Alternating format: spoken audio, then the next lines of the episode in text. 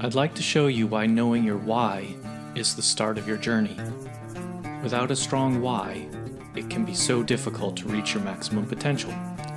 My name is Dr. Jason Ballara, and every week I meet with real estate investors and mindset specialists that are taking action in order to build a life according to their own terms. We will break down what drives successful people and allows them to achieve at such a high level. If you are a professional wanting to break through, or simply someone that wants to hear an inspiring story, the Know Your Why podcast is made for you. Hi, everyone. I'm Jason Ballara, and today I'm here with Andrew Rosenberg. I was about to say tonight because uh, as of the, as of the recording time, it is evening but uh, I guess it depends on when people are listening. Um, Andrew is an LP investor in over 3,000 units. Uh, he's the host of the CRE Spotlight podcast, and he's the co host of a Simply Sundays um, Zoom meetup uh, or a commercial real estate Zoom meetup. Um, Andrew, first, I, I just want to say thank you. Thank you for taking the time out. Oh. Thank you for getting this on your schedule and, and uh, coming to talk to me. Well, thank you so much for having me. We've really been looking forward to meeting you and chatting with you, Jason. Awesome. Why don't you start just by telling people about you? Tell us your background. Kind of, uh, I know uh, in your bio talks about family business. Kind of, we'll, we'll kind of go through it. Um, being being an LP in three thousand units, that's that's a lot of units. So I just I love to kind of hear about your background and and you know sort of what brought you to the real estate space. Oh, okay. You know, um, I was very lucky. Um, went off to college and got a great job in a um, in corporate finance. It was a leadership development program. So you would get your MBA while going, you know, while working and traveling all over the world, working at different parts of a big company. And um, yeah, remember this is like right at the peak of 2000s. Of course, um, I was working at a tech company that no longer existed, but not much longer. So um, didn't like corporate and said, you know, I really just want to go home. So I went, ended up coming back to Hawaii and I was very lucky to be able to walk into a very successful family business. So it's a court reporting agency, and we we basically provide uh, services to litigation attorneys. So very nice, stable niche business. It's been very good to my family for 50 years. Um, and about a decade ago, you know, I realized you know you just never know what the future would bring, and you should be investing for your family's future. And know, I've been investing in stocks for a long time. And while I like them, you know, I don't like the aspect of it's out of your control. So I started realizing, like, hey, let's do real estate. So we started doing real estate, and you know, it's funny how over time it just kind of builds up. And I didn't really um, scale the the concept well. So we got up to too many homes in too many states, and I said, okay, this isn't working. Is it's violating several principles. One was just you know being happy. This isn't sure. supposed to create a new job, so this isn't working for me. So we sold off, and uh, you know timing was good. We sold off before prices kind of came down just recently, and um, basically reinvested much of those funds into syndications. I still like real estate. I love uh, depreciation quite a bit. I love rent. So I, I just didn't want to be the one handling it. So you know you that's basically the uh, the mo of, of you know how I got started into kind of uh, being involved in so many syndication deals. Sure.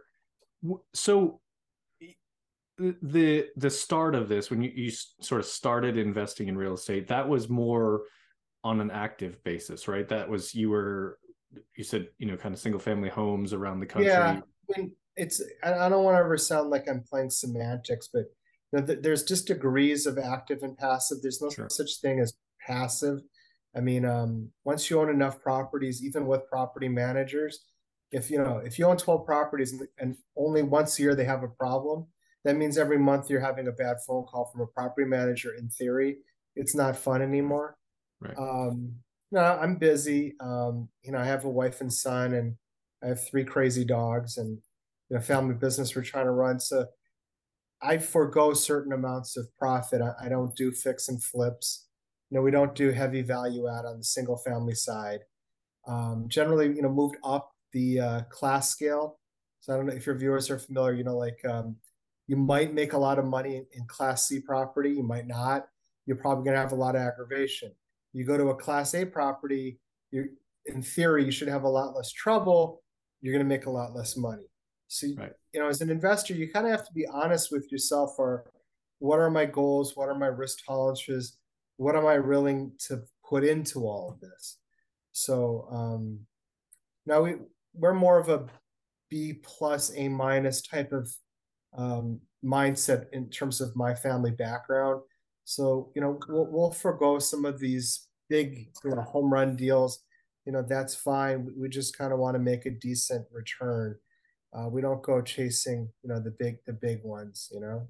Yeah, yeah, and I, I mean some really great points there. We we do we've talked to a number of times on the podcast just about kind of the knowing your investing investment thesis right? What what are you really trying to get out of it? And i i, I kind of love that you started off that the the whole thing with i stopped you know i stopped doing these active single family investing because i wasn't happy with it. And i think it it's true you know there there's there's a lot of great things about real estate and there's a lot of different components that you can work within a lot of different asset classes a lot of um, mm-hmm. you know sort of niches within those asset classes even and so the so the good thing about that is there's a lot of opportunity but the, the maybe the bad side to that is it's hard to decide what is the right one for you and then there are going to be some that probably don't fit with what you're trying to achieve. They may not fit with the lifestyle you're trying to achieve. They may not fit with as you said you know sort of your risk tolerance right? You, you're the theory would be that as you move up in those you know sort of class you know from c class b class a class that your returns might go down a little bit. But as you mentioned the flip side of that should be a safer more reliable yeah i mean in theory you know right you can clearly screw up any you know you can screw, clearly screw up any investment if you don't do your your your due diligence. Um, you know, like one of the things that I I always find that strikes me funny, and it's usually with a newer investor. Um, you know, they'll find a city they like. They'll find like the neighborhood. They find, let's say they like a you know, four bedroom, three bath. You know, they know their price. They go in and buy it, and then they hire a property manager. And it's the funniest thing because the acquisition is a very small um, yeah. portion of, of the lifestyle of the of lifespan of the investment. And most people's success is going to be heavily dependent upon the property manager. Um, you know, unless they're doing, you know, they're managing it themselves, or this is a flicks or flips situation. But most people that are long-term holders don't grasp the idea that all property managers aren't the same. You don't just take the top three and flip a coin and you know spin the bottle and, and pick one. And you know what oftentimes you'll have is and i met with an investor recently and he'd said i bought a property and i can't find a property manager. And I, didn't mean to giggle but i laughed a little. I said what's so funny? I said well you, you screwed up the whole process. I, I i don't need to know much of the story else i already know you screwed up. And he's like well what do you mean? I go is you the whole order of the process you inverted. You should the first thing you should be doing is working with the property manager because they're going to tell you don't invest in this neighborhood. It doesn't rent well. It might look good on paper but it's not really what happens. Yep. or you know you bought a fourth you bought a five two. You bought five bedrooms two bath but that's not what's really rentable in this market. People really want four threes or you know you, you don't have no backyard um, you say you want families you know you want to be near a school district but you didn't pick a backyard like what were you thinking and you went and bought the place already. Like it just it's it's just right. the whole order of the process is wrong. And unless you're going to self management, you know, manage it or like you knew the area. But if you're a remote investor, the first thing you really should be doing is interviewing property managers. It's not just to pick the property manager, it's to, to learn the area. Who knows the area better? You reading US News and World Reports and um, a couple websites like neighborhoods.com or something? Or you know people who actually live in that area and are they're, they're going to be the ones that you know rent the building out. So they're going to tell you flat out like this is a c class neighborhood this is a b class neighborhood. You know these are the rents you can get. Because what a what a realtor tells a, um, a remote investor you know and what really happens in reality are few and far between um, you know we often talk about like the degrees of what i consider um, valid data points so you know, like U.S. News and World Report, I, I could care less. It's too broad. It's ridiculous. You know, things like CoStar and these a lot of the software packages. Okay, maybe. You know, a broker's opinion, a realtor's opinion, unless it's a really good one that one you trust, that's obviously a very special relationship. I'd say 95% of realtors just give horrible investment advice.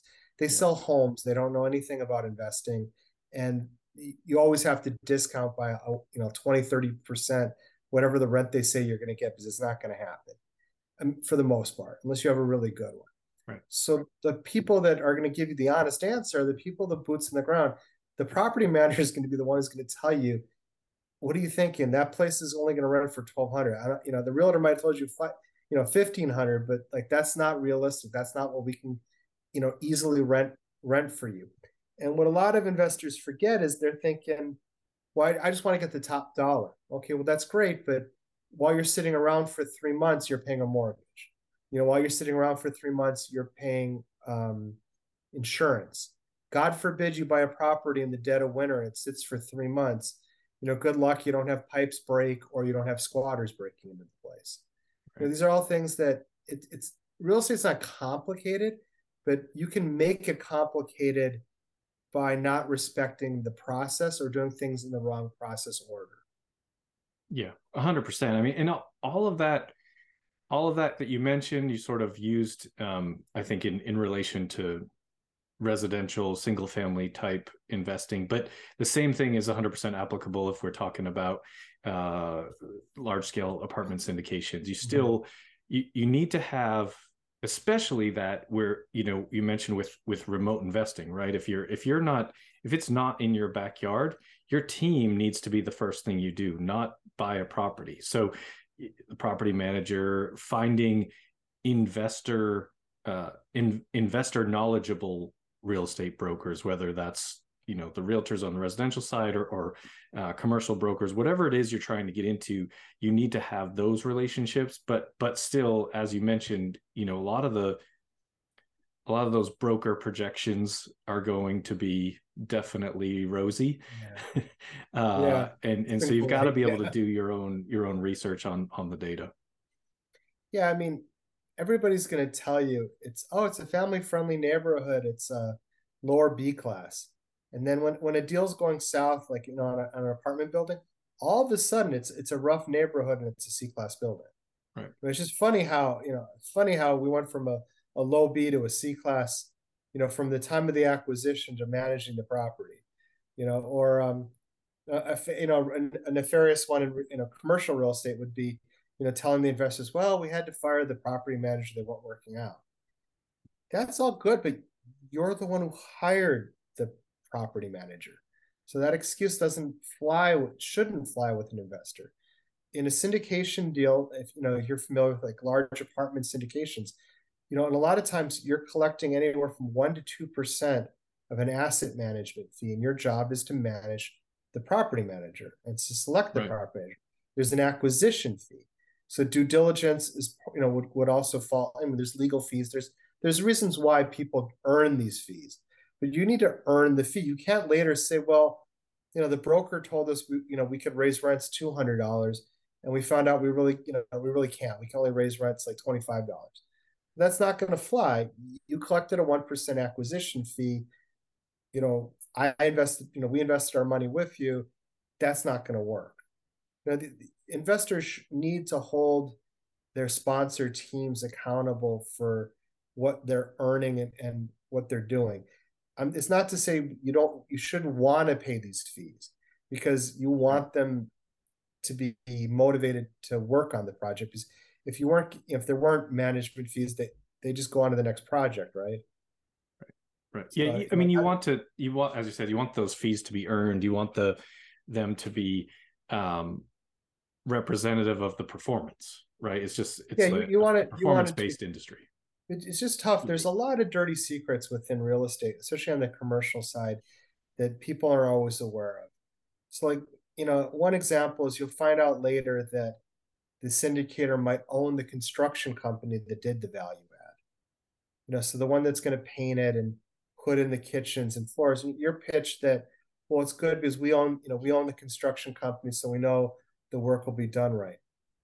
Then, you know, then you start wondering, hey, wait a second. Um, you know, in that market, we'll just make a number. You know, it should cost twelve thousand dollars a door to do bathrooms and kitchen. Let's just let's just make up a number. And all of a sudden, you find out it's like twenty thousand. Now you start wondering: Are they pocketing eight thousand honest? Do they even care if the deal does well, or are they just making money off the construction? You know, on, on the other hand, you know, so a lot of companies now are bringing property management in house because they don't want to trust a third party. Which you know, it depends you could have a really good property management team. They care about their asset and they want to make money. They want to have a good reputation with investors.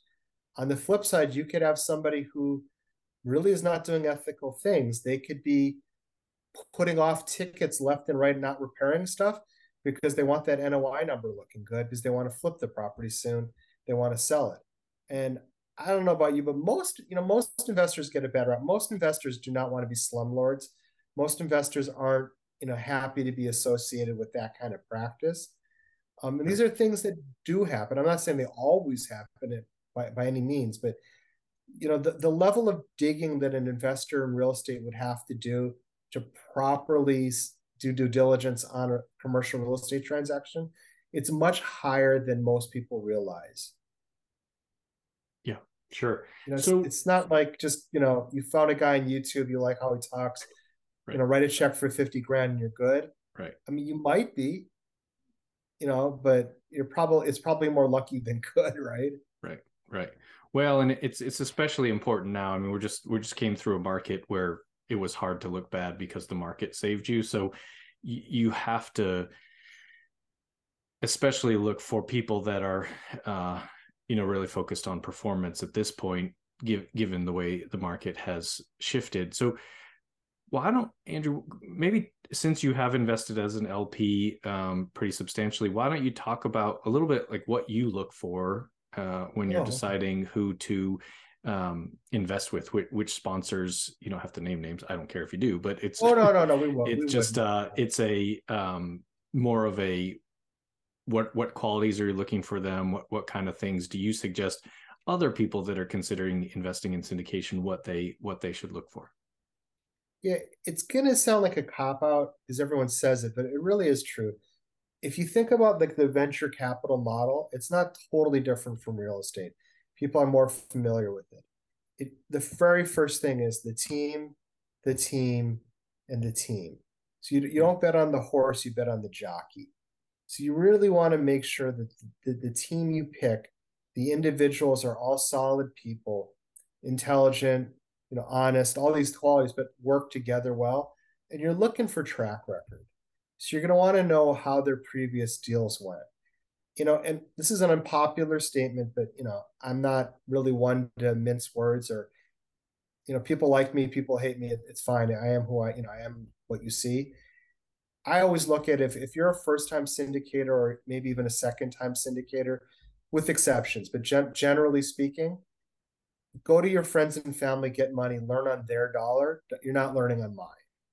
Sure. You know, uh, well, there's exceptions to this, of course. I mean, like if you'd already, if you've done a lot of um, smaller deals on your own and now you're doing a larger, I mean, that's different. It's not like you're a first timer, but if it's a doctor, a dentist, and a software engineer in Seattle, and they're buying a place in Ohio, and they've never really done real estate really that's great. Maybe they'll succeed. You know, maybe the property manager is going to do everything right and they don't need to be babysat. And maybe the broker really did give them the right rent comps and maybe um, the rents are just going to rise up and maybe the expenses are all going to stay nice.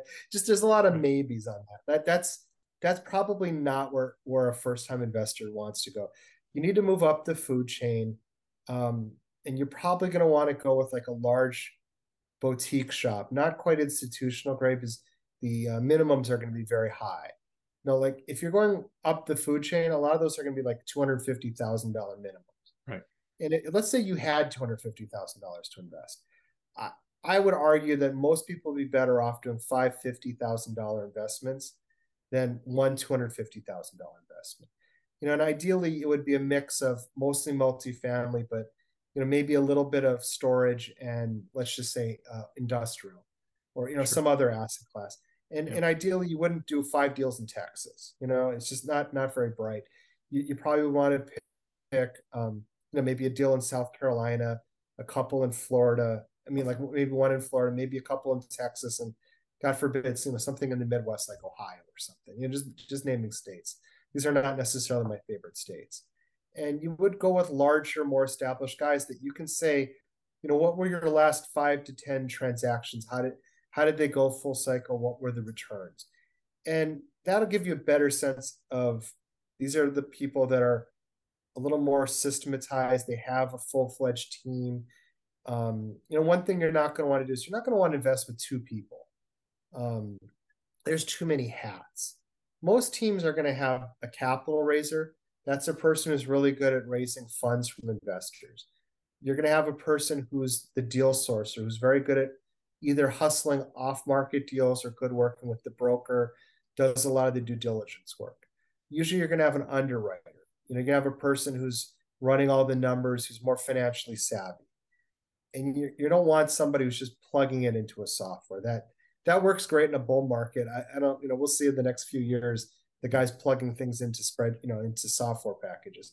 And then lastly, this is where a lot of teams fail because no one wants to do this job is you know asset management no one really wants to be on the phone every single week 52 weeks of the year with the property manager you know fine combing all the reports and making sure you know are we leasing up you know checking their um, online you know ratings you know, are you are you popular on yelp do the residents like the new pool deck all you know these these boring mundane tasks but where most deals fail when i talk to lps generally speaking, it's one of two things. Either initial right away on the due diligence, they screwed up, which isn't that common.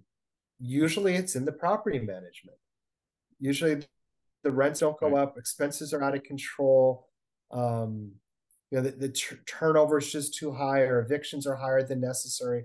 And a lot of it comes down to that relationship with, with the property manager. So you know, you're looking for a, robust and full team you're not looking for drone video footages or fancy websites necessarily. But you really want an established seasoned team with a track record. What's hard about it is there's a thing called 506B and 506C. And I know you're familiar with it, but you know, for maybe there'll be viewers that don't know. Yeah, no, 506B good to clarify. Is um I can only go after friends and family, but I, there's no limitations on their net worth or their income. So it's a, it's a double edged sword. I have a wider variety of, of people I can go after as investors, but I can't, I'm technically, I'm not supposed to advertise. Now I'm talking about legally and you know, what really happens in the real world. Well, yeah, that's a different story, but by definition, that's what's supposed to happen. 506C, I can advertise. I can go right on LinkedIn and I can tell you, hey, I got a property three miles from my house, 44 units. I know the property manager. Um, you know, 60 year old guy ran it. He ran it terrible.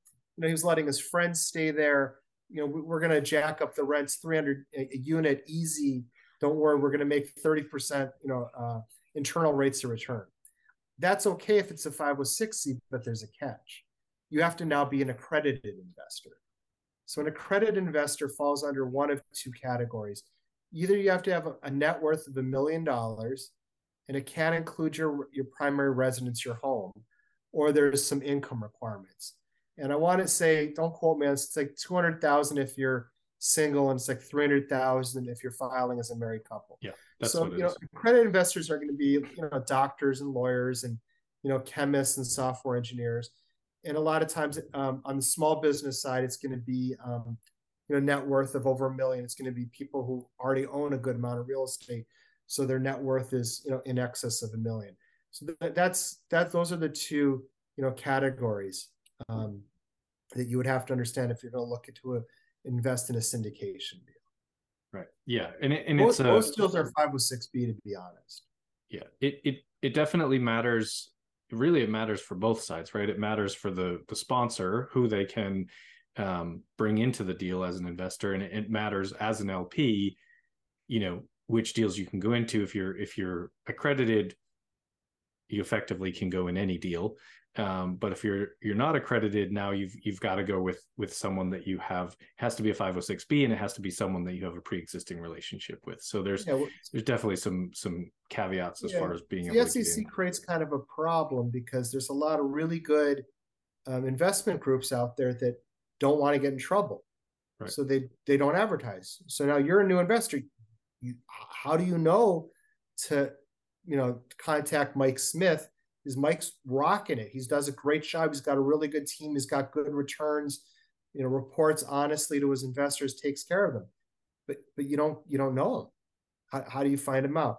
So this is where you know the research comes in, where you're going to want to be on a platform like a LinkedIn, and you're going to want to meet other investors and ask them questions. And you know, who do you invest with? And you know, there's um online meetup groups where um, they break into little breakout rooms and they'll have four people in a room and people kind of introduce and say, "Hey, I'm this guy." And you know, if, if somebody comes in and says, "Hi, I'm you know a 48 year old um, dentist. I make a lot of money, um, but I, I, just I don't want to be managing properties anymore, and I really like storage, and I, I just want to start investing in storage." A guy like me will be on that call and say, "Hey, have you met so and so or you know these people?"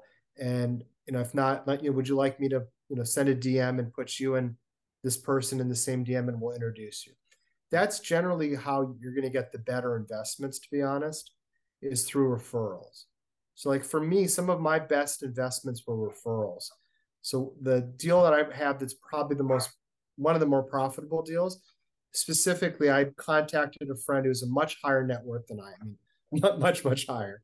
And i just said hey you know i'm having a little trouble um, the last couple of deals I didn't really like, or I'm, I'm, I'm, reviewing a lot of stuff, but I feel like I'm spinning my wheels. Do you have any recommendations? And he said right away, Hey, I got a deal that'll fit what you like. Um, is it okay if I send a DM? I said, Yeah, yeah, sure, send a DM. So he introduced me to um, a gentleman, and I ended up investing with them, and it's it's doing very, very, very well. So that's what you learned is like the first investments I did, it was a good start, and it got me on the right track. So it got me seeing you know distributions coming out on my phone and you know seeing it in my bank account that kind of thing. But i learned quickly like okay it's time to go to the next level of investing. There's better sponsors out there and the only way to, to find it is to really do the networking. Yeah. Or, yeah. You know, the, best, it, the best thing is ask. I mean really just ask right. you know? It's absolutely true and, and it, it again it's it's it's true on both sides of that equation right? It's as the as someone who wants to invest as a limited partner, you should look for referrals. You should sort of ask around, see who the best sponsors are.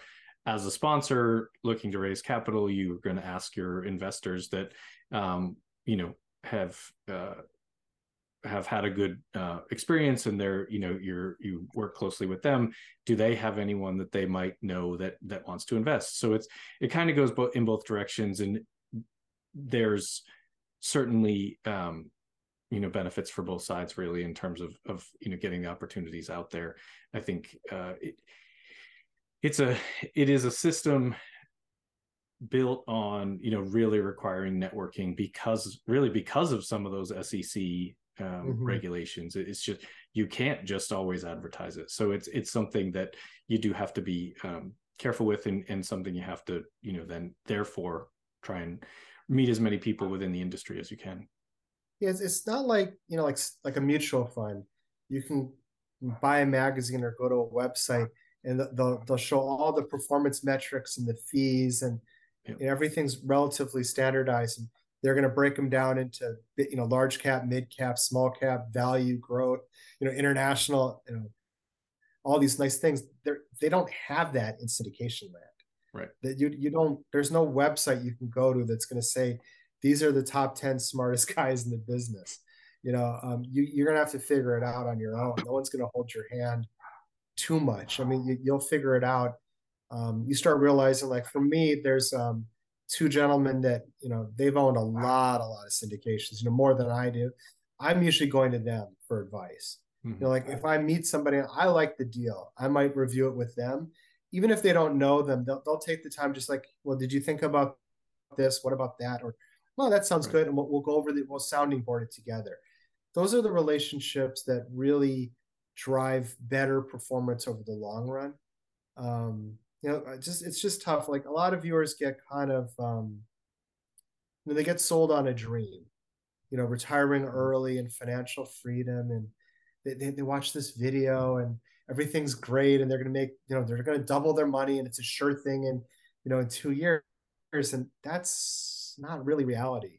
You know, um, the last you know several years, you know, we saw unbelievably, you know, historically inaccurate growths in rent and I think you, you could slap a coat of paint on it and sell an apartment building for more the next year, right? Right. But those those days are, you know, we're pretty sure those days are few and far between. The best operators are still going to make money. In any market, there's always inefficiencies. There's going to be this off-market property that was badly managed, and a really good operating team is going to come in and, you know, they're going to do simple stuff like they're going to change all the toilets and lower their water costs. And immediately the value of the place went up. You know, they're going to swap out all the light bulbs and lower the, the electrical cost.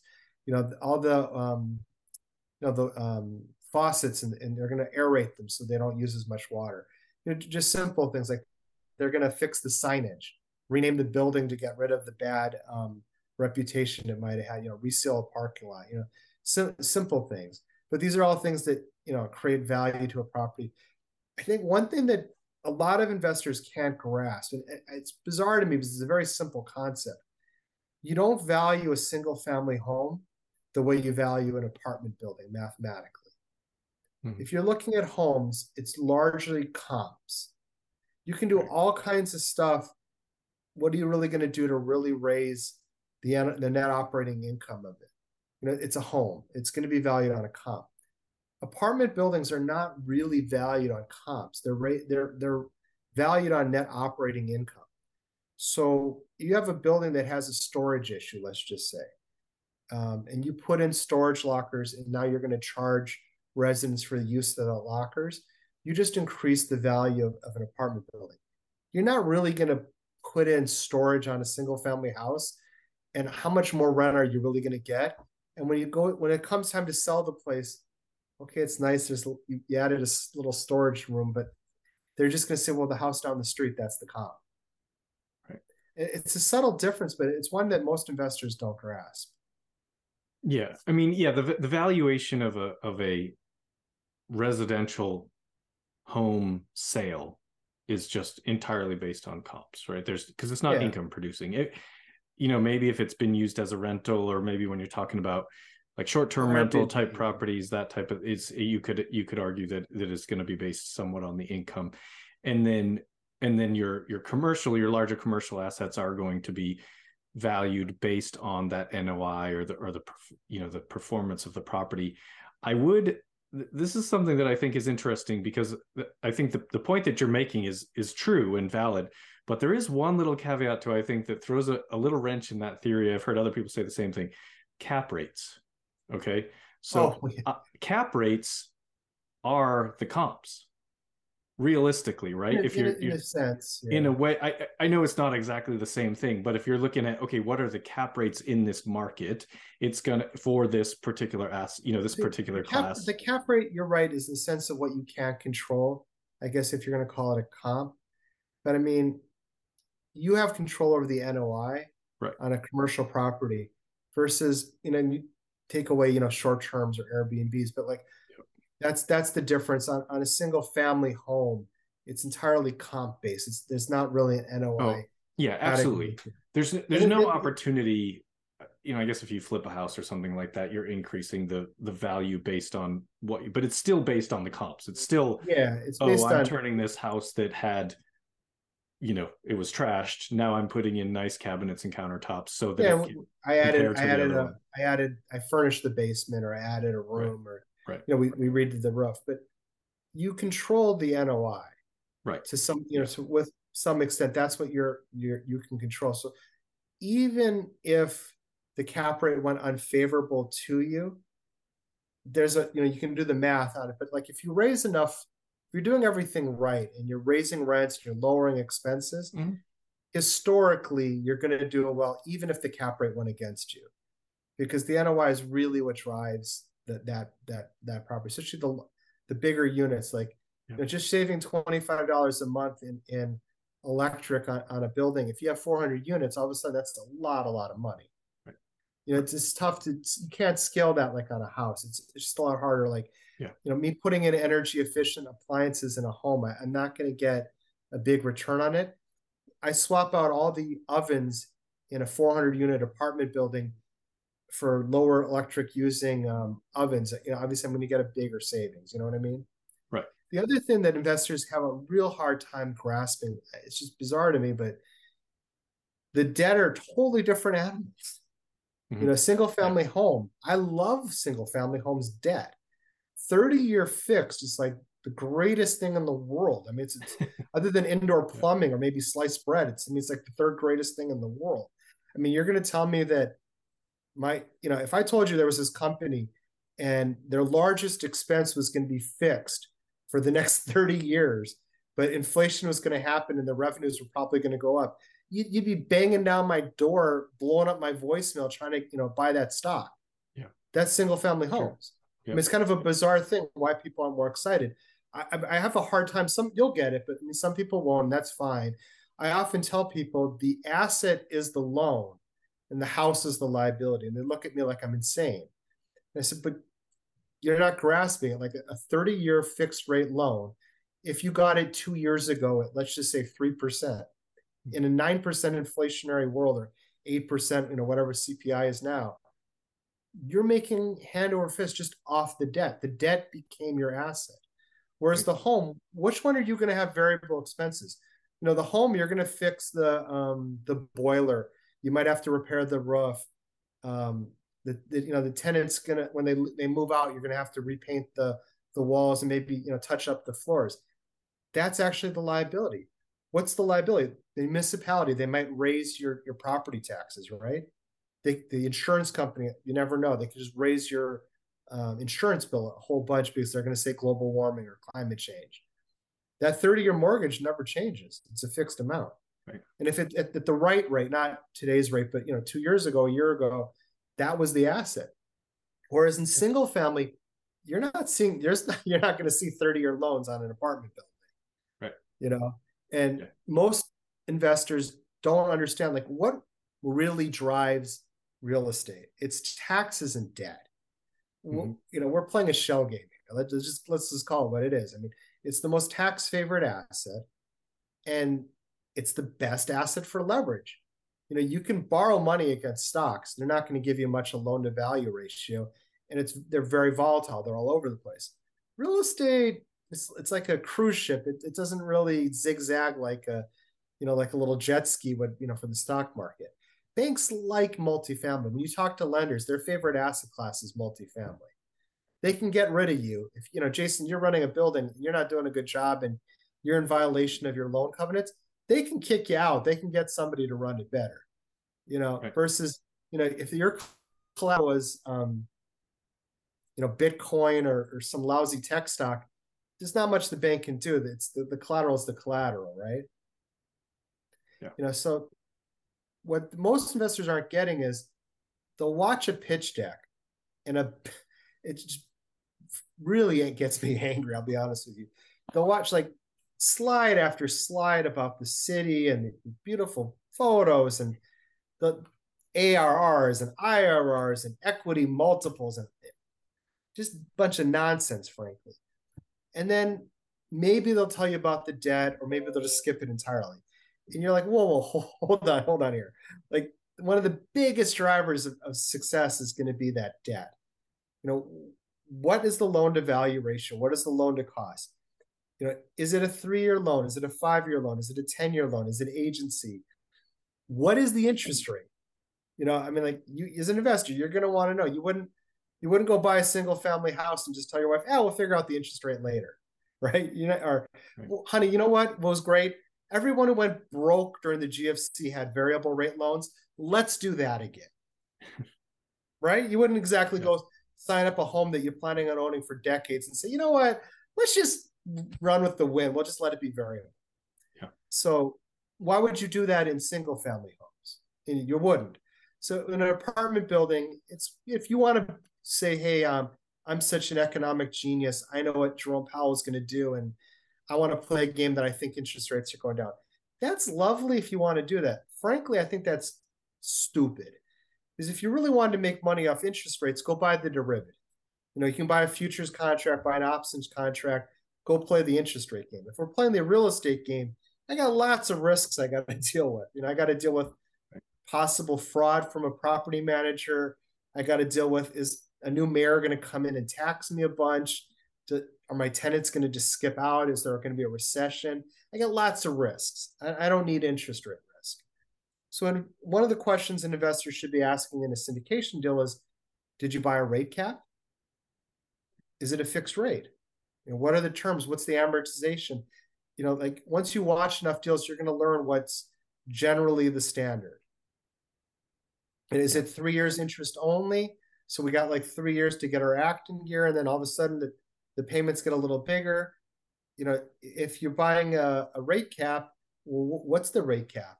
You know, how is that going to affect um, the profitability? Because if you say the, the debt's, let's just say the debt's 5% and you're projecting, know, all these lovely returns. And I ask, okay, but what's the rate cap? Well, rate cap six. Well, what happens if interest rates go up and we're at the rate cap amount? What are my returns now? A lot of investors are left to their own devices to figure out what the return would then be. You know, a, a, the thing that you should be asking for is the sensitivity analysis and they can they can, it's very easy for a syndicator to do they have the software the excel spreadsheet they can tell you these are this is what we projected but this is what the return would be you know if we only raise rents by this percent instead this is what the return would be. If occupancy is if we're wrong on occupancy and it's going to be more people are more units are vacant this is what the return would be. So you can start seeing your downside. You can also see upside so you know you could say, hey, um, the one thing we can't control is cap rate, like you're saying. You know, and you're saying, hey, um, conservatively, we think it's going to sell five years from now at a five cap. What happens if it's at a six cap? We're, we're going to make less money. I want to know how much less money I'm making. Right. Let's and then on the flip side, like maybe we get really lucky and there's this great bull market five years from now, and cap rates are going to be four well, I'd like to see that too. So you'd like to you'd like to see that sensitively in between you. You know, some people do it 50 basis points or like you know 25 basis point, some range. So you can see like best case scenario, what we think is going to happen. You know, the the you know a bad case scenario. The, you know, this is what it means. Some people like me are going to want to say, just what's my break even? How how many units need to be economically occupied for us to break even? You know, like at, at what cap rate in the future do I at least make a minimal return? Is it six and a half? Is it seven? You know, the, these kind of questions. These are the intelligent questions that investors should be asking of a syndicator. If they can't answer these questions, this is kind of your big litmus test for it's time to run. The other one is don't be obnoxious. Don't ask like, you know, a half hours worth of questions or like, you, there's one guy he had like your, the 99 questions to ask a syndicator.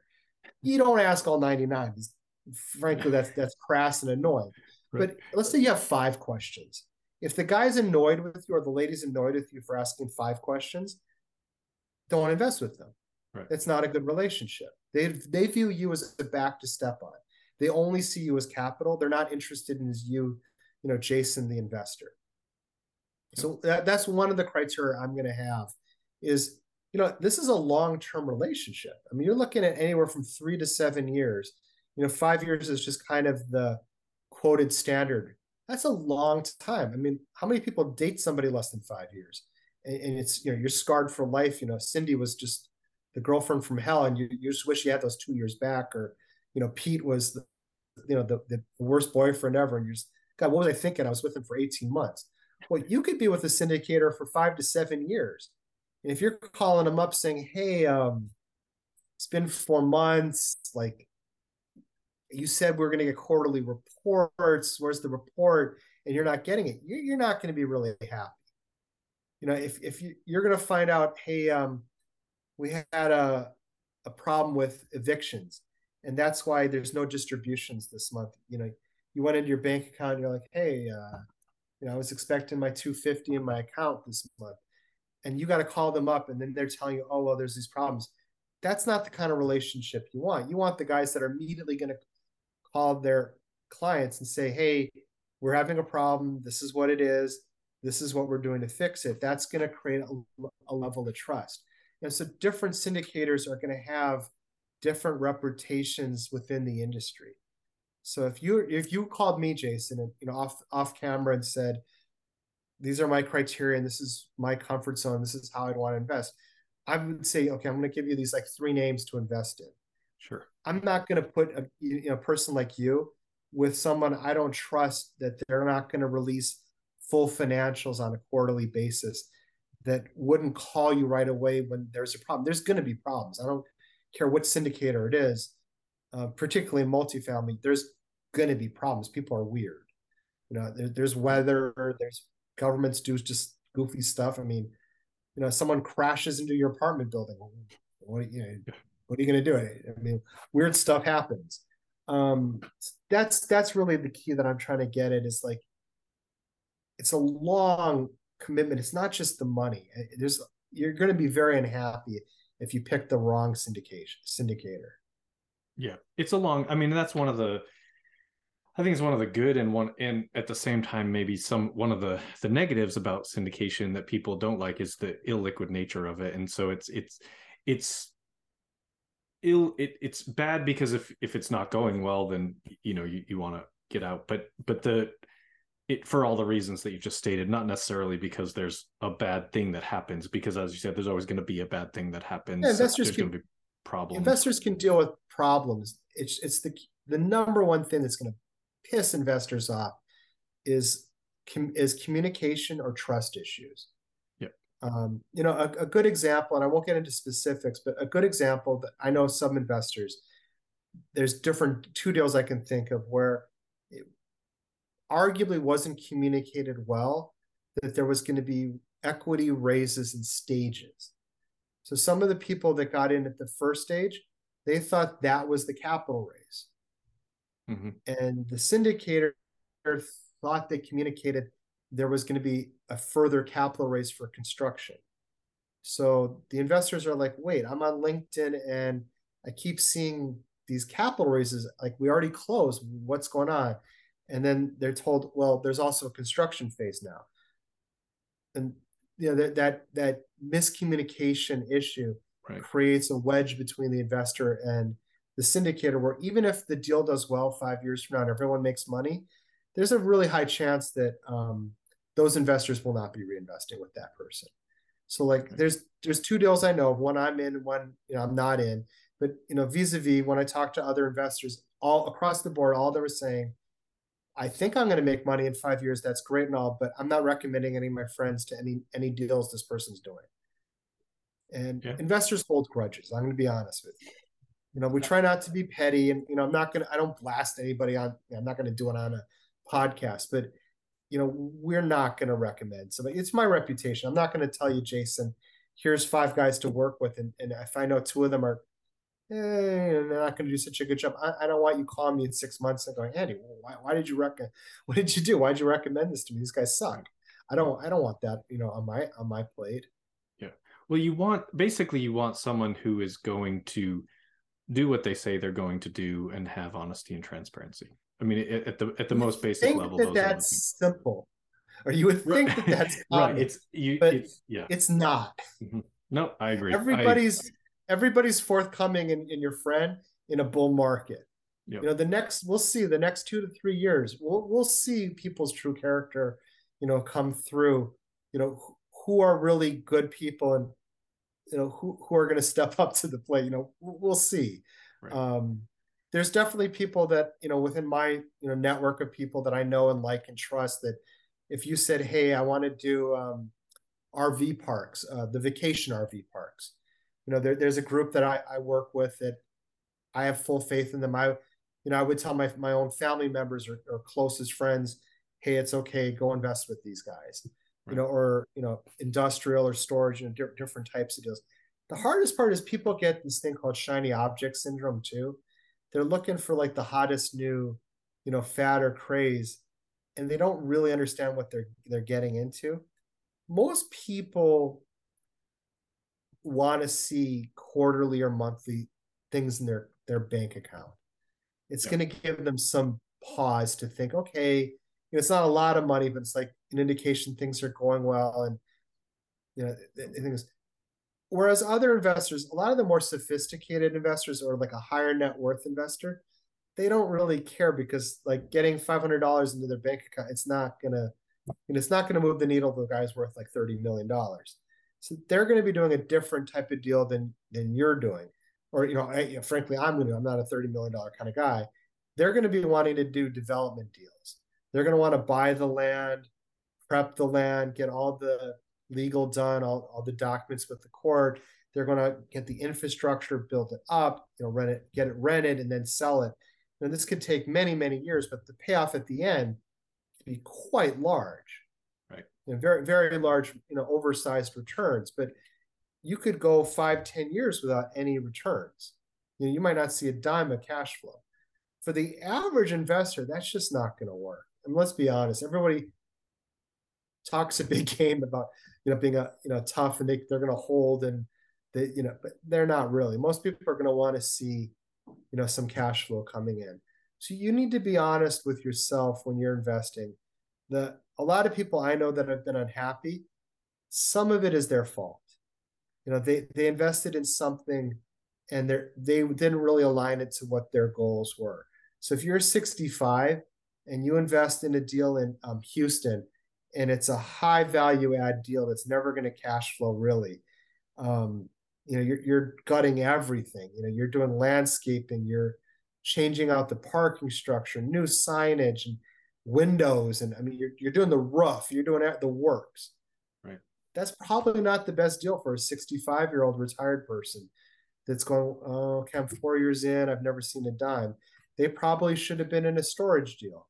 Nice boring you know, cash flowed from day one, and some of them you can get a monthly distribution, some a quarterly. But if you're a 20 year old, you know, let's say you're 24 year old and you're making a lot of money and you got lots of time on your hand, that storage deal doesn't move the needle. It's never gonna triple in price. It's not. You're never gonna get a big home run out of it. And you know, for the 20, you know, 24 year old um, chemist, you know, maybe that's not a good choice, but that's what all his that's what all his friends told him to buy, right? So there's a level of education beyond just due diligence of others. There's almost a, a level of due diligence of your of yourself. There's so many deals out there. You, you can find what suits you. There's yeah, um, there'll be something that fits your. You, yeah, you don't right. go chasing the first. You know, just because your buddy made twenty percent IRRs, you know, with the syndicator, doesn't mean you, you should invest with them. It might not be a good fit for you. That that's kind of where I'm going with. That's a, a short version. Yeah, it's I mean absolutely true. It's the you have to know what your own investing thesis is, what you're trying to get out of it, what you're uh you know, as you mentioned, you know, some some people really care about the cash flow. Some people just want, you know, kind of the, the big return at the end of the day.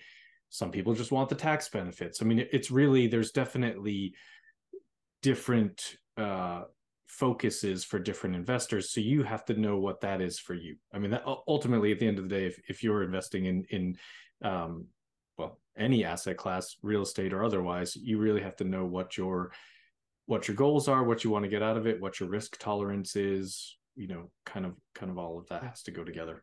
We do one little bit is it's, it's kind of like a it's it's it's a dirty little secret about commercial real estate but it's not really dirty it's just something that it can be made dirty by people not being forthright. Is that okay? Oh, sure. Yeah. Okay. There's a thing called an equity backfill. So what really happens in the real world, uh, it happens a lot. And it depends on who you are. There's guys that are super ethical and forthright about it and everything's kosher. And then there's guys that spin. I, I, spin pisses me off. Spin is I'm not working with you ever again. I'm not recommending any of my friends to you. And spin doesn't mean that it it wasn't economically viable or legal or even ethical. Spin just doesn't work for me. So let's just say, Jason, you're a new syndicator. You buy a 44 unit building, let's just say in um, in Los Angeles. You found a great deal, and um, let's just say it's a 10 million dollar building. So the bank's willing to give you um, 66 million dollars. You know, they're only willing to go to 60% LTV. You're a newer syndicator. It's 40 units. They're scared, right? You know, Sure. The economy's not going so good. Still a good deal. So you're going to raise $4 million. let's say um, you've got a million of your own money. You're, you're a wealthy guy, Jason. You look like a pretty wealthy guy. So now you got 3 million more to go, right? Let's say you've raised $2 million, but you're coming close to the wire. You're missing a million. What are you going to do? You got a $50,000 earnest money deposit with the bank. You're going to lose this money if you don't close the deal. But you're a million dollars short. You got like two weeks to go and you did good. You raised two million, you brought in a million euro, but dang it, you're you're a million dollars short. Now you're also worried about all your investors are going to be pissed off because you know I gave you money three months ago. I passed up some other you know opportunities. You know, you giving me my 50 grand back is let's say it was a 50 grand minimum. I I invest I, I wired over the 50 grand to um, you know Lark Capital. I'm not going to be in a good mood, Jason. You know, we're going to have some words, me and you. If three months later, six months later, God forbid, nine months later, you're calling me up and saying, "Hey, we've been negotiating. A Deal's not going through." I'm mad now with you, Jason. We're not investing. We're probably not going to be investing again. It's probably going to be bad mouthing.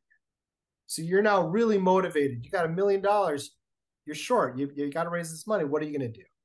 So you're going to go to Ethan Gao. He's a gap loan lender. And he's basically going to tell you, hey, I'm going to stick it to you. And you're going to have to take it. So you're going to say, hey, I need you to write me a check for a million dollars. I need to close the deal. He's going to charge you 18% interest, 20% interest. I, I don't know. It's going to be a lot. And he's going to charge you a whole bunch of fees. You're going to say, okay, I, I got to do it. It comes out of my pocket. It comes out of your pocket, Jason. I'm sorry, not my pocket. So you're taking care of your investors. You're closing the deal. You're the only one suffering from paying some fees and you know a lot of interest. Your job now is to raise that million dollars. Deal's closed. You know you've taken over the project. It's been de-risked. You go to me again and say, "Hey Andy, um, I want you to invest." The deal's closed. Now I don't have to worry about the deal not closing and you returning my money. The deal's closed. A month into it, hey Andy, um, we still have open spaces. We want to sell you the equity. We're already raising rents. Um, you know, turnover went well. We didn't find any, you know, hidden things. You know, once we acquired the property, we didn't find out the boiler suddenly died. Everything looks good. You're coming in de-risked. You're happy. I'm happy. The lender's happy. I come in, less risk on the deal. You're happy. You're getting the equity, you know, to to do your backfill lender's happy, you know, you're paying them back off.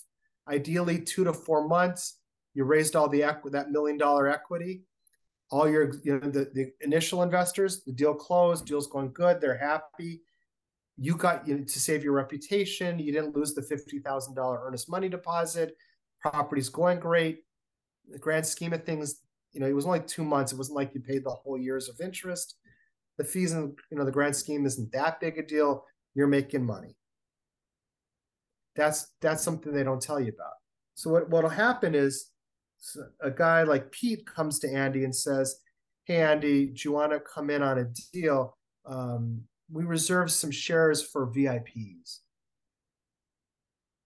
No, you didn't. You're backfilling equity, bro. Don't tell me I'm a VIP. You know, go go after yourself. Let's you know, I'm trying to keep it PG thirteen, but I, you know, you're, you're lying. You're not telling me the truth.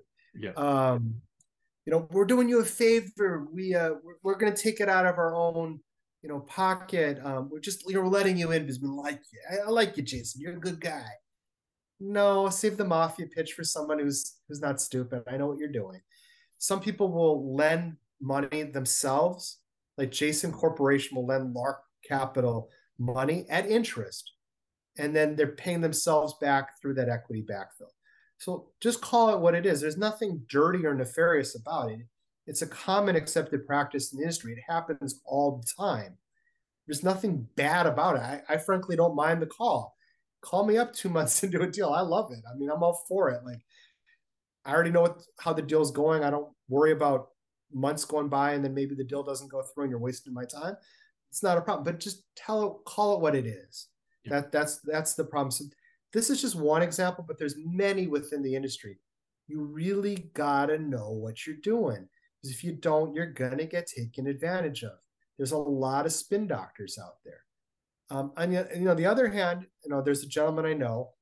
He lives in Massachusetts. I hope he's watching the video because he'll know I'm referencing without saying his name.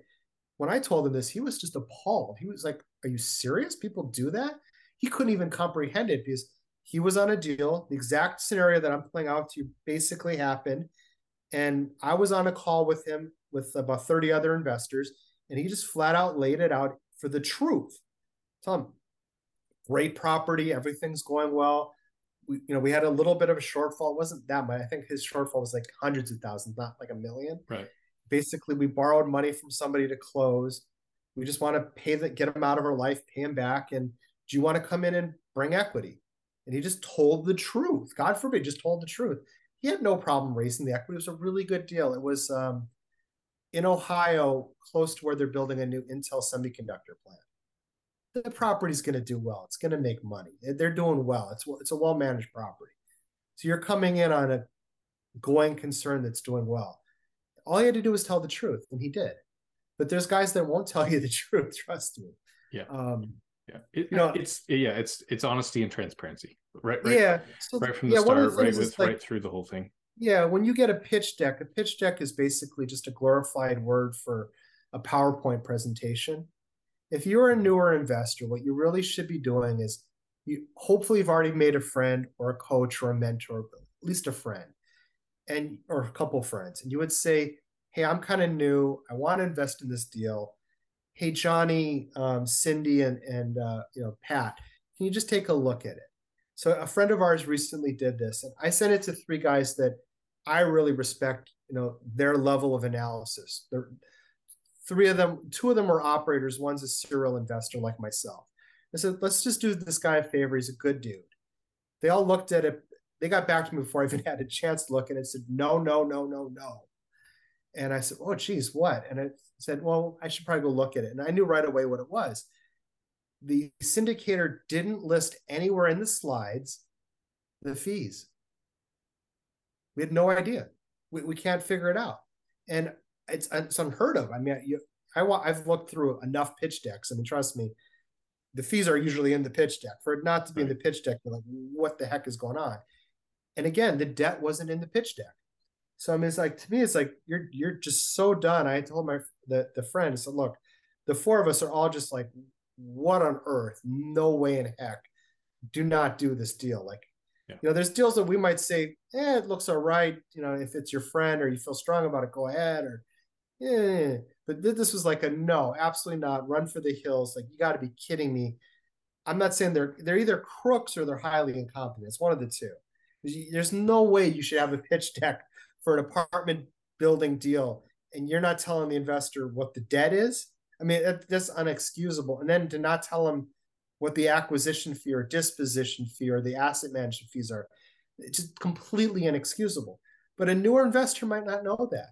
You could get lured in with drone photos and videos and you know fancy hmm. names and they're, they're showing you before and after what they think it's going to be and they're going to tell you 25% internal rates of return and you're going to make two and a half times your money in five years and you sign me up take my money. That's unfortunately what happens to a lot of new investors. Yeah. Yeah. It's it's a you do really have to be careful. I, th- I think it's it's a it's a great investment vehicle and a very um you know should be generally safe and reliable probably realistically more so than than a lot of other asset classes but still you do need to do homework and, and need to know kind of kind of what you're getting into. Um, well, let me let me switch gears here. Oh, please, um, please. I want to kind of get to the part where we get to ask you questions, the questions that I ask each guest. Um, first one is is related to the name of the show being Know Your Why. So, Andy, what's what what is your why? What what sort of drives you in life? What what kind of what's your your uh, motivator behind your success? Oh, okay. I mean, for me, it's it's all about family, but it's from a generational perspective. So my um, my great grandfather owned a liquor store in um, Minnesota, was a liquor distributor. Then my mom's, you know, my mom's father owned an army surplus store. You know, my father owned a court reporting store. So it's it's generations of entrepreneurs. You know, I work with my father now.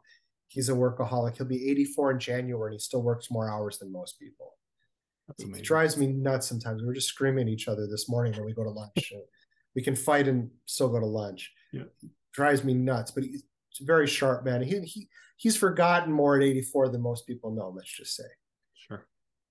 Much of the money that I'm investing, not all of it, but a good portion of it, is legacy money. You know, from my you know my predecessors. I take it very seriously that that kind of money. There's a lot of responsibility to that. I've never actually touched any of that money myself, to be honest. That's all for my son, and I always tell my son that's not for you. That's you know for your kids or that's for future generations. Yeah. Being a steward of of family wealth is a very you know important thing. So for everything I'm doing is like I look at a BMW and I think I'm not buying that. i would rather do one more syndication deal you know, I'm looking at that going, yeah, I can buy a, um, I'll, I'll go in with uh, a really good industrial guy who's going to buy a 50,000 square foot warehouse in, you know, Kansas City. The cash flows right away, and I'm going to collect, you know, five years of distributions, and we're going to make money at the end, and, and I'm going to get tax benefits. Like, sign me up every day, twice on Sunday. That that's how that's how my life runs. I mean, you'll see, um, you know, it's it's a polo shirt that you probably I probably bought it at Sam's Club or Costco. You know, I drive a Honda. That that's not my why is going to be my family. Yeah, yeah, uh, I'm totally there with you, and I think the, I, I think one of the, maybe the most powerful thing in any type of investing, real estate especially, but is time. And if you're talking about generational wealth across yourself, your son, your son's children, like that, that's now you're talking about that time being so powerful. And it's like, yeah you tell your son you're, you're not going to touch this but the the the fact is is as that grows with all that time is like if it's treated right everybody can eat like the the, the base money can stay yeah. right there and you're just kind of uh, get to the point where you, you really I can live off that cash flow so yeah I, I think um that's that's maybe one of the things that excites me the most is talking to young people and and and guiding them towards investing but also like thinking about my kids and when i you know what what i can do to teach them about this early in their life that they can really they'll be it'll set them up there you know I, I i didn't really get into it seriously until i was in my 40s and i just feel like i'm playing catch up so my um you know my kids the biggest thing i can do for them is just teach them I don't know. It's not even that. It's not leaving them money. It's teaching them yeah. how this works. When they're in their twenties, house hacking is just an incredible concept. Yeah. There's so you know, there's so many for guys like us. You know, we're in our forties. The idea of house hacking is just not appealing. You know, with a wife and right. wife and family. But when you're in your twenties and singles, house hacking's awesome.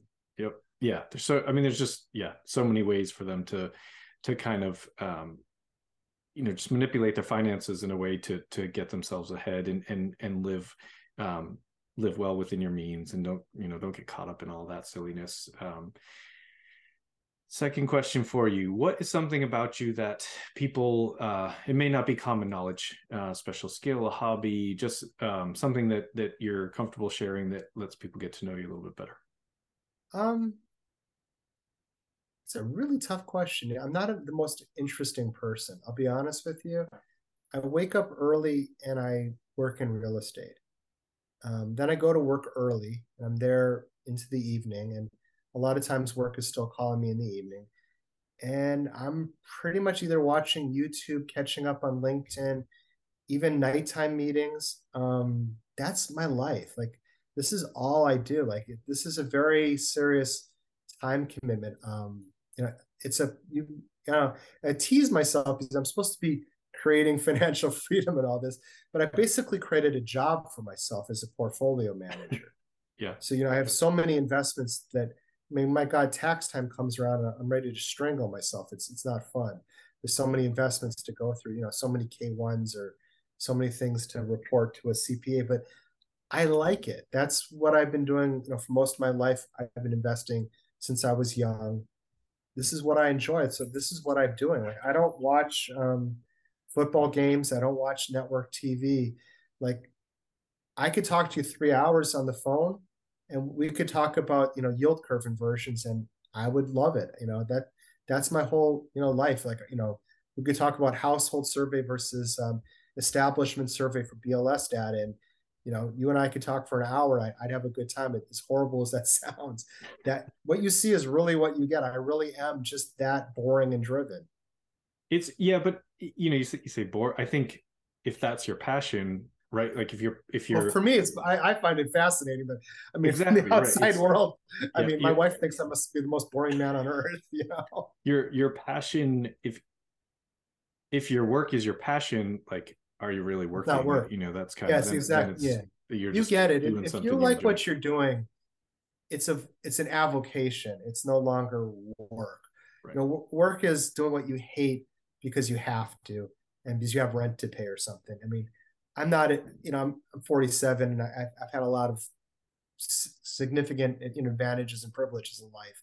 But, you know, one of my goals is to always make sure my son, you know, future generations, they're doing what they love doing. And they're, you know, they're, it's profitable, yes, but it's, you know, improving the society.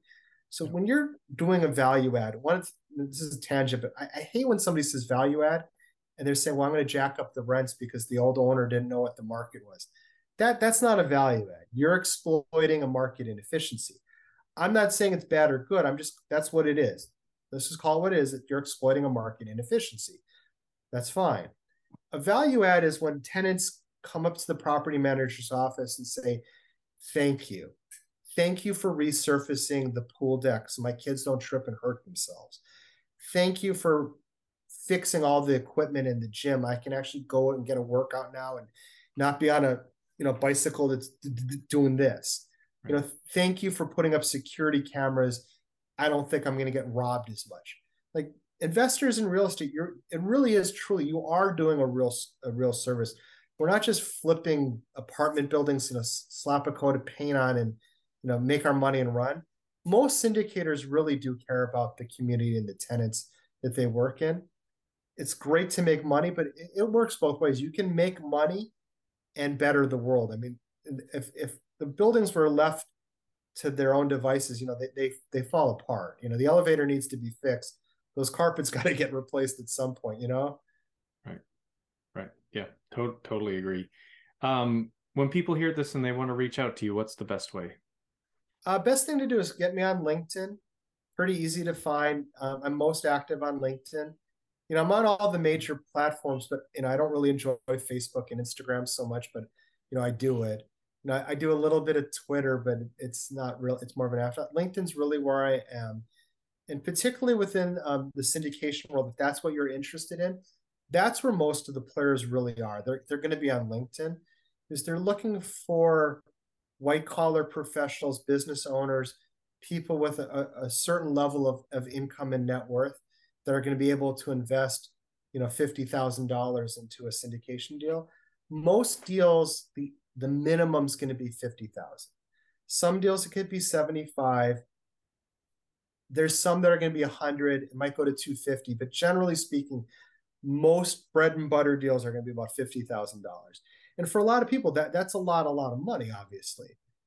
You know, so it's okay if if, if you know you got to start out wholesaling um, you know, got a side hustle, buying a, you know, a condo, buying a house, and, and you know, you and your buddy are going to do most of the repair work. Do whatever you got to do. Do do that.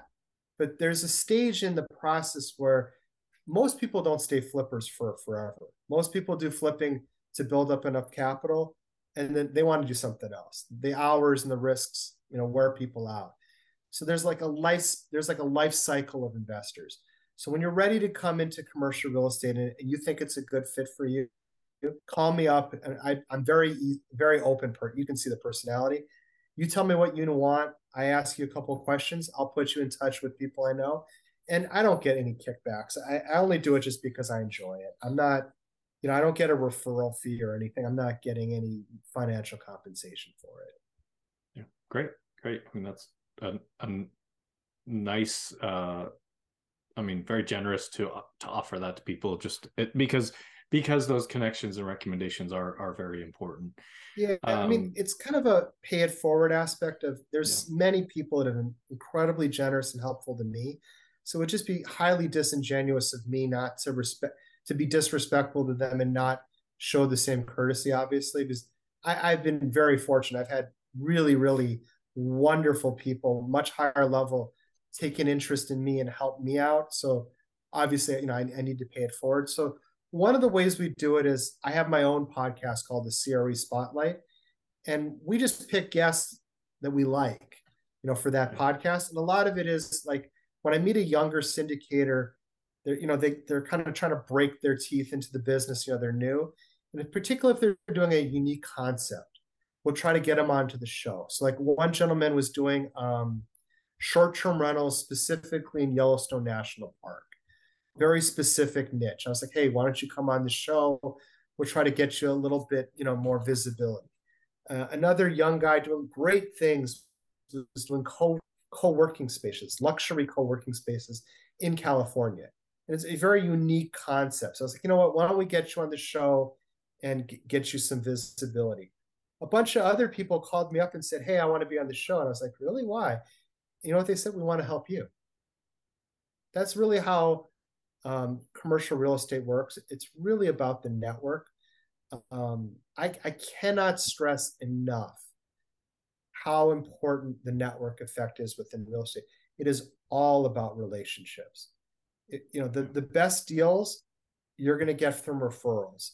The best loan you're going to get through a referral.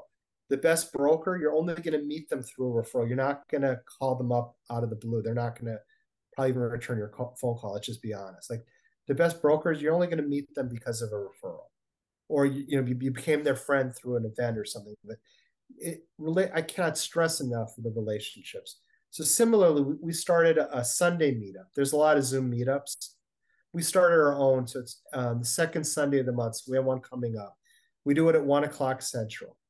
So we have a speaker come for a half hour. And they help educate the audience. And we do you know several hours of breakout rooms depending on how long people want to stay. We'll do four or five people in a room and people introduce themselves and say this is what I need help with, and people try to help them. We do that um, once a month. Christina Stevens and I, she's a really successful um, investor, and you know she's starting to become a, um, a real estate uh, syndicator herself, doing many aspects. We started as a way to help people, and a lot of people that come to the call, they don't necessarily need help they like it. They like helping people. They like talking to people. They like hearing, "Hey, what are you doing? You're you're a capital raiser. What market are you looking at? Hey, have you met so and so? Hey, let me connect you." That's really how commercial real estate works. Um, it's great to be good at a spreadsheet. You know, it's great to be a data analyst and you know, you're knowing all the migration trends and everything. That's good, but I, I just cannot stress enough how much of the business is relationships, and that's why you know, going back to what's the most important aspect of a syndication, it's the team.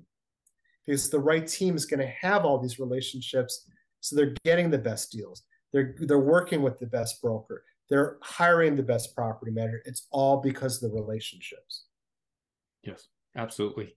Uh, interestingly, generally, the last question I ask people is, what's the one piece of advice you would you would give to someone uh, starting in real oh. estate? I feel like you just answered it. You, you already knew well, the question. You already had your uh, no, I answer mean, prepared. if if anyone was following my my LinkedIn you know account for any length of time, there's there's one rant I'm always getting teased about by amongst my friends. You know, they they tease me quite a lot about it. Is I'm always pounding this thing. It's like it's great to watch podcasts. I, I watch it. Everybody I know, I mean, even the most successful guys, they're watching podcasts. Yeah. There's only so much podcasts they watch. Everyone's reading books. I mean, I'm talking about like the guys worth tens of millions of dollars. They're still reading books. Every, they're ferocious about uh, wanting to, to learn, but they don't read too much. At some point, you gotta act. You know, th- this idea of well, I'm waiting for the perfect time. Well, you know, in the last two years, sure, you know, all of a sudden real estate prices are coming down some. People are worried about a crash. People are worried about a recession. Oh my God, what is Jerome Powell going to do? Well, that's all good, but your money sat in a bank account losing 8% CPI. You, you lost money the last two years sitting on cash. Yep. You know, myself, you know, we bought properties. Um, they've gone up. They're going back down, but they're up. We've collected rent all that time. I've got bonus depreciation on my syndication deals, and I've got depreciation. So most of my investments, we're not paying any tax. Yeah. You know, so go, go buy a, you know, go buy a, you know, a bond yielding 4% and go lose money in real terms, you know, more power to you.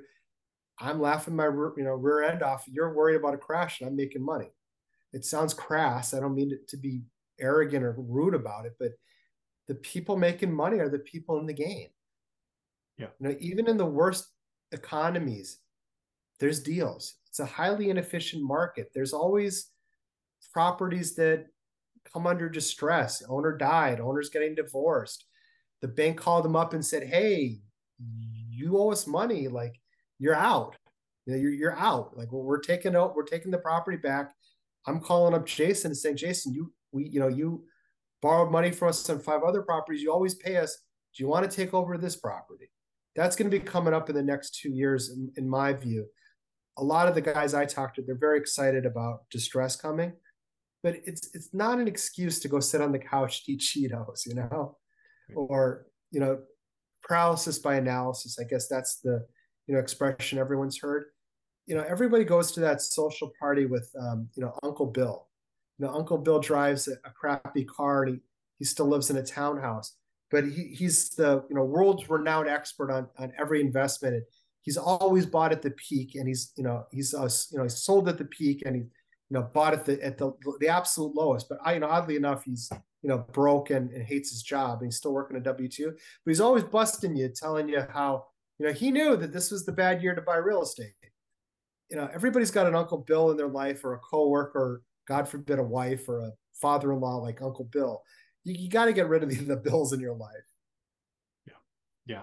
No, I, I think that's all, it's all great advice. Um, uh, listen, I, this has been awesome. Thank you. Thank you for coming on and it's and a little over the hours. Oh, Sorry. it's fine. I don't, yeah, I don't, I don't really have a, I don't have a hard stop unless there's something behind it, but no, I, I'm happy, uh, that we got to go through this. I think there's a lot of really, um, just actionable things for people, particularly from a from a passive in, investor standpoint. You know, things to look for and all of that. So, um, thank you for coming on and and and sharing uh, sharing all of your wisdom.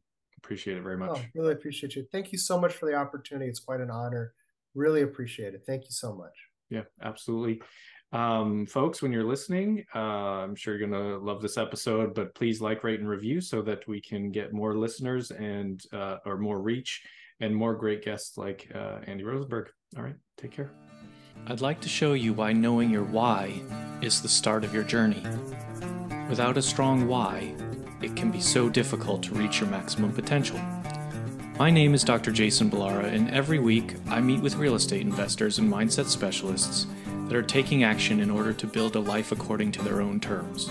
We will break down what drives successful people and allows them to achieve at such a high level. If you are a professional wanting to break through, or simply someone that wants to hear an inspiring story, the Know Your Why podcast is made for you.